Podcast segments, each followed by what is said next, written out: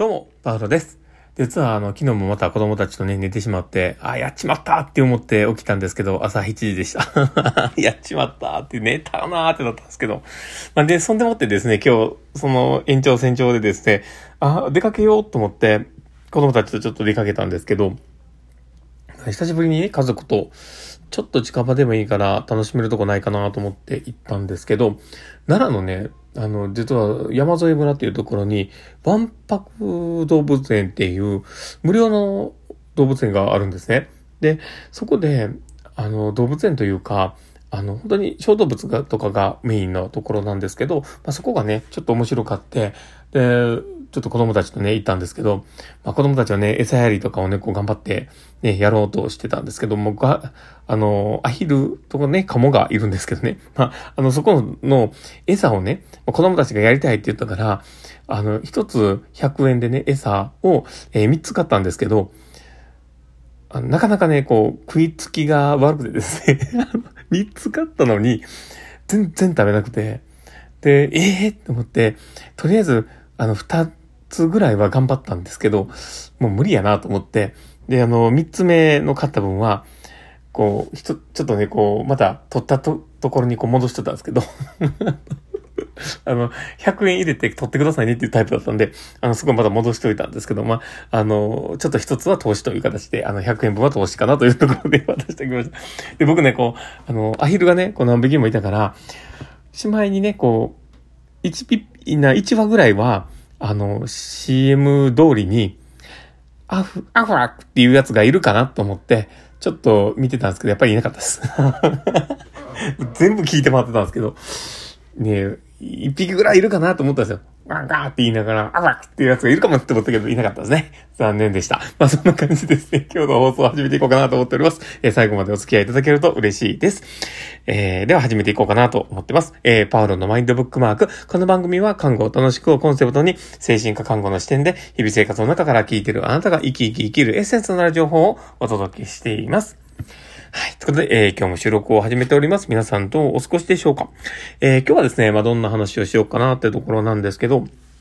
まあ、今日は、えー、丁寧にすることと簡素化することに分けて考えることが大切っていうところで話をしようかと思ってます。で、え、研修会の、えー、お知らせをさせていただこうと思ってるんですけど、え、あと申し込み期限がですね、わずかになってきてます。あの、今日から使える明日が変わる精神科訪問看護の場面別スキルということで、え、信頼関係構築のまずここスキルということで、私が、え、話させていただこうと思っております。え、本名でやっておりますので、もしよければ、えー、あ、まあ、パールさんってこんな人なのかなみたいな感じで、ね、見るだけでもいいので、えー、ぜひ良ければですね、えー、1000円払って、えー、参加いただけると嬉しいなと思っております。えー、多分ね、期限がですね、19日までだったと思うんですけど、もしよければ、えー、ご申し込みいただけると嬉しいです。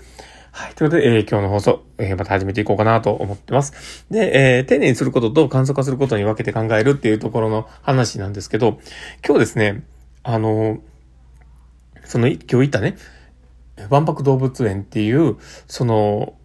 やっておられるところの、まあ、ね、見て回っていてね、こう感じたことだったんですね。で、あの、無論ね、その、ただで、まあ動物が触れるっていう、まあそれって、すごく触れ合えるっていうのはね、すごく、あの、まあ、リーズナブルに越したことはなくて、で、あの、すごくありがたいなって思うと思うんです。で、子供たちがね、えー、いるご家庭においてもですね、やっぱり、えー、お金がね、かからないところの方がやっぱありがたいと思うんですよ。で、他でお金もかかるし。で、えー、その餌やり自体もね、そのお金を払ってやらせてもらうっていう、そのね、体験を売っているっていうのはすごく大事なことやと思うんで、あ、そういう視点なんだなと思って見ていたんですけど、その餌自体をね、あの、職員さんは言い張るんですけど、いろいろ他のことやってるんですね。で、えー、餌の販売っていうことに関して、えー、もう餌をね、こう、準備してあるものが、もう、こう、コップにね、刺さっててね、こう、コップのものが、こう、いっぱい並んでるんですけど、あの、コップホルダーみたいなところに。で、そのところにこうね、継ぎ足されてて、置いてあって、で、その、上、上なり下なりのところに、100円を入れる、えー、貯金箱みたいなのが置いてあるんですよ。で、そこに、えー、買う人は入れてくださいねっていう仕様だったんですね。で、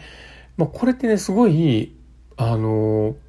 いいシステムだなと思ったんですね。で、あの、人に販売するって、結局、こう、まあ、お金を回収することと、えー、渡すことの手間っていうのがあると思うんですけど、あの、ああいう大きい場所で、まあ、いろんな人の見る目がある中で、えー、まあ、そういうシステムにすると、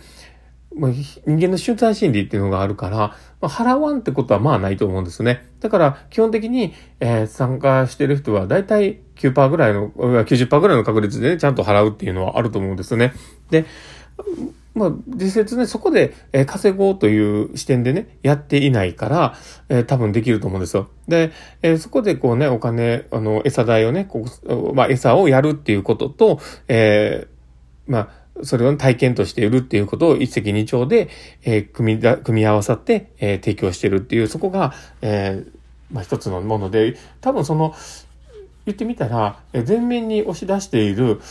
部分っていうのは、その体験の部分。と、えー、まあそういうね、動物園というところの設定だと思うんだけども、多分あそこで、えー、収益を上げているのは、隣接されている、えー、パン屋とか、あのまあ、カフェみたいなところがね、隣にあるんですけどね。あそこだと思うんです。で、えー、僕らも間違いなくここでお金を落としてるんですね。えー、かき氷もやっていたし、えー、グリーンティー売ってたりとか、あとほんまいろんなね、コーヒーも売ってたりいろいろするし、あとはパンもね、本当にあの手作りで作ってて、パン焼きたてのパンが提供されててですね。で、イートインスペースがあってちゃんと食べれるっていう、そういうものだったんですね。で、そこの実は対応っていうのがすごく力が入っててですね、えー、まあ、いろんなものをこう並んでいるんですけど、ちゃんとね、パン屋さんのように取り皿があって、ちゃんとしっかり取って、で、あと、あのまあ、頼んだら、あの、お盆、お盆にね、こう乗せて、席まで持ってきてくれたりするんですね。で、あの、大体どこの席に座っておられるかっていうのをこう見て、見ておいてくれて、で、あそこの席の方ですねって言って、こう、あの、持っていてくれたりするんです。で、きっちりしてて、あ、なるほどなと思って、で、機材とかは、ちゃんとああの、iPad Pro かなんかのね、やつが使われてたりして、ちゃんと、あの、レジみたいなものもね、こう使われてて、あ、すごい、こう、凝ってやってるなというようなものが多分システム化されてるんだろうなと思って、こう見てたんですけど、で、あの、お金の落とすポイントを考えると、え、多分、あのやっぱり、あの、そのカフェスペースというか、あの、そういうパン屋さんのスペースっていうところで、しっかりお金を落としていってて成り立っているんだなって思っています。だから、あの、巷で言う、えマクドナルドで言う、えー、例えば、あの、ハンバーガーとか、そういったものが、えー、マク、あの、動物さんの、そういう動物園の部分で、で、あとポテトとか、あの、ドリンクっていうところが、今のそのカフェスペースっていうところの仕様なんですね。だから、あの、理にかなってるなと思うわけですよ。で、サービスのね、こう、収益を上げるポイントというか、そういったところもきっちり考えてやっているなと思っていたんですけど、ちゃんとそこで、えー、簡素化することの大事さと、えー、まあそこをね、丁寧にやっている部分とっていうのをこう明確に分けているっていうところが、すごい、すげえ面白いなと思ったんですね。で、スタッフさんもね、そんなに多くはなくて、こうやるためには、あ、こういう効率化を図るっていうところが大事なんだろうなって。だから、結局その、100円を払って餌を買うっていうところも、子供たちにとってもすごく勉強にはなるし、もしそういうふうな、あの、まあ、あの、法律にね、裁かれないかもしれないけども、と、ちょっとこうね、あの、そういう餌をね、ちょっと拝借して、えー、楽しむような方がいたとしても、そこで収益を上げてないから、別に痛手はそんなにないわけですよね。で、逆に、それで餌を上げててくれてるから、まあ、いいかなぐらいのとこもあったりするわけで。で、そう思ったら、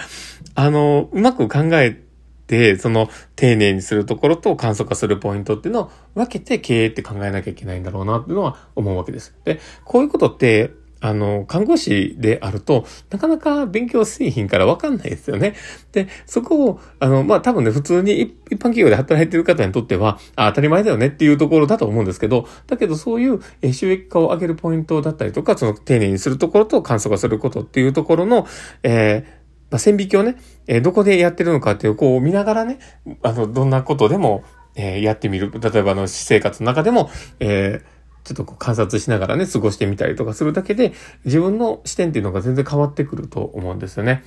で、まあそういうね、こういうお金のこととかを丁寧に扱う、まあそういう自分のね、知識をつけていくってことが、あの、一般的なね、そういうお金の知識っていうところを、あの、自分自身にね、蓄えていくってことになると思うので、えー、まあ、多分ね、看護師って意外とね、そういう知識、あの、お金に対する知識って、すごく低いんですよ。リテラシーが低いと思うんですよね。だから、ちょっとやっぱり、あの、そういうね、考えたりとか、えー、経営だったりとか、